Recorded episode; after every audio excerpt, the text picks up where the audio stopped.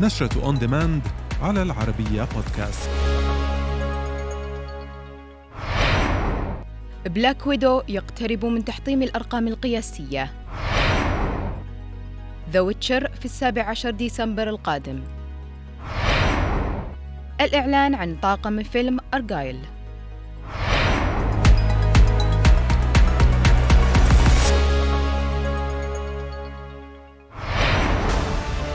حقق فيلم Black Widow إيرادات ب 39 مليون دولار منذ بدء عرضه الأسبوع الماضي في التاسع من يوليو الجاري. ووفقا لتقرير نشرته صحيفة فاريتي فإن الفيلم يقترب من تحقيق مبلغ ضخم في حال استمراره على النمط نفسه من حيث الإيرادات. ويتوقع النقاد تحقيق الفيلم نحو 87 مليون دولار بنهاية عطلة الأسبوع الأول متفوقا على فيلم Fast and Furious 9 والذي حقق نحو 70 مليون دولار في افتتاحيته الأولى. أطلقت نتفليكس العرض الترويجي للموسم الثاني من مسلسل The Witcher وبالتزامن مع إطلاق العرض الترويجي فقد أعلنت الشركة عن موعد عرض المسلسل في السابع عشر من ديسمبر من العام الجاري.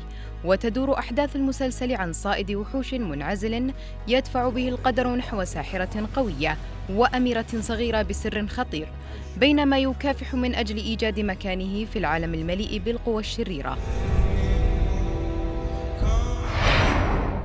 أعلن المخرج ماثيو فون عن أبطال فيلم Argylle حيث انضم كل من هنري كافيل، سام روكويل، براين كرانستون.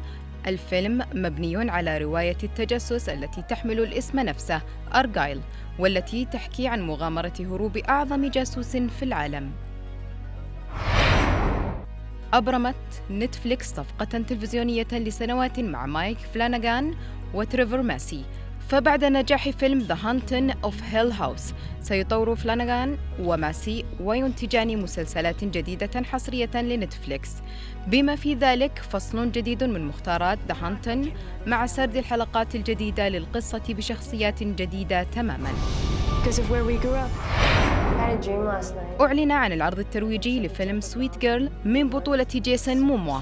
وتدور أحداث الفيلم حول رب أسرة مخلص يتعهد بالعدالة ضد شركة الأدوية التي سحبت دواء من السوق كان يحتمل أن ينقذ حياة زوجته. ولكن السحب الدوائي تسبب في وفاتها بالسرطان. الفيلم سيعرض في العشرين من أغسطس المقبل على شبكة نتفليكس.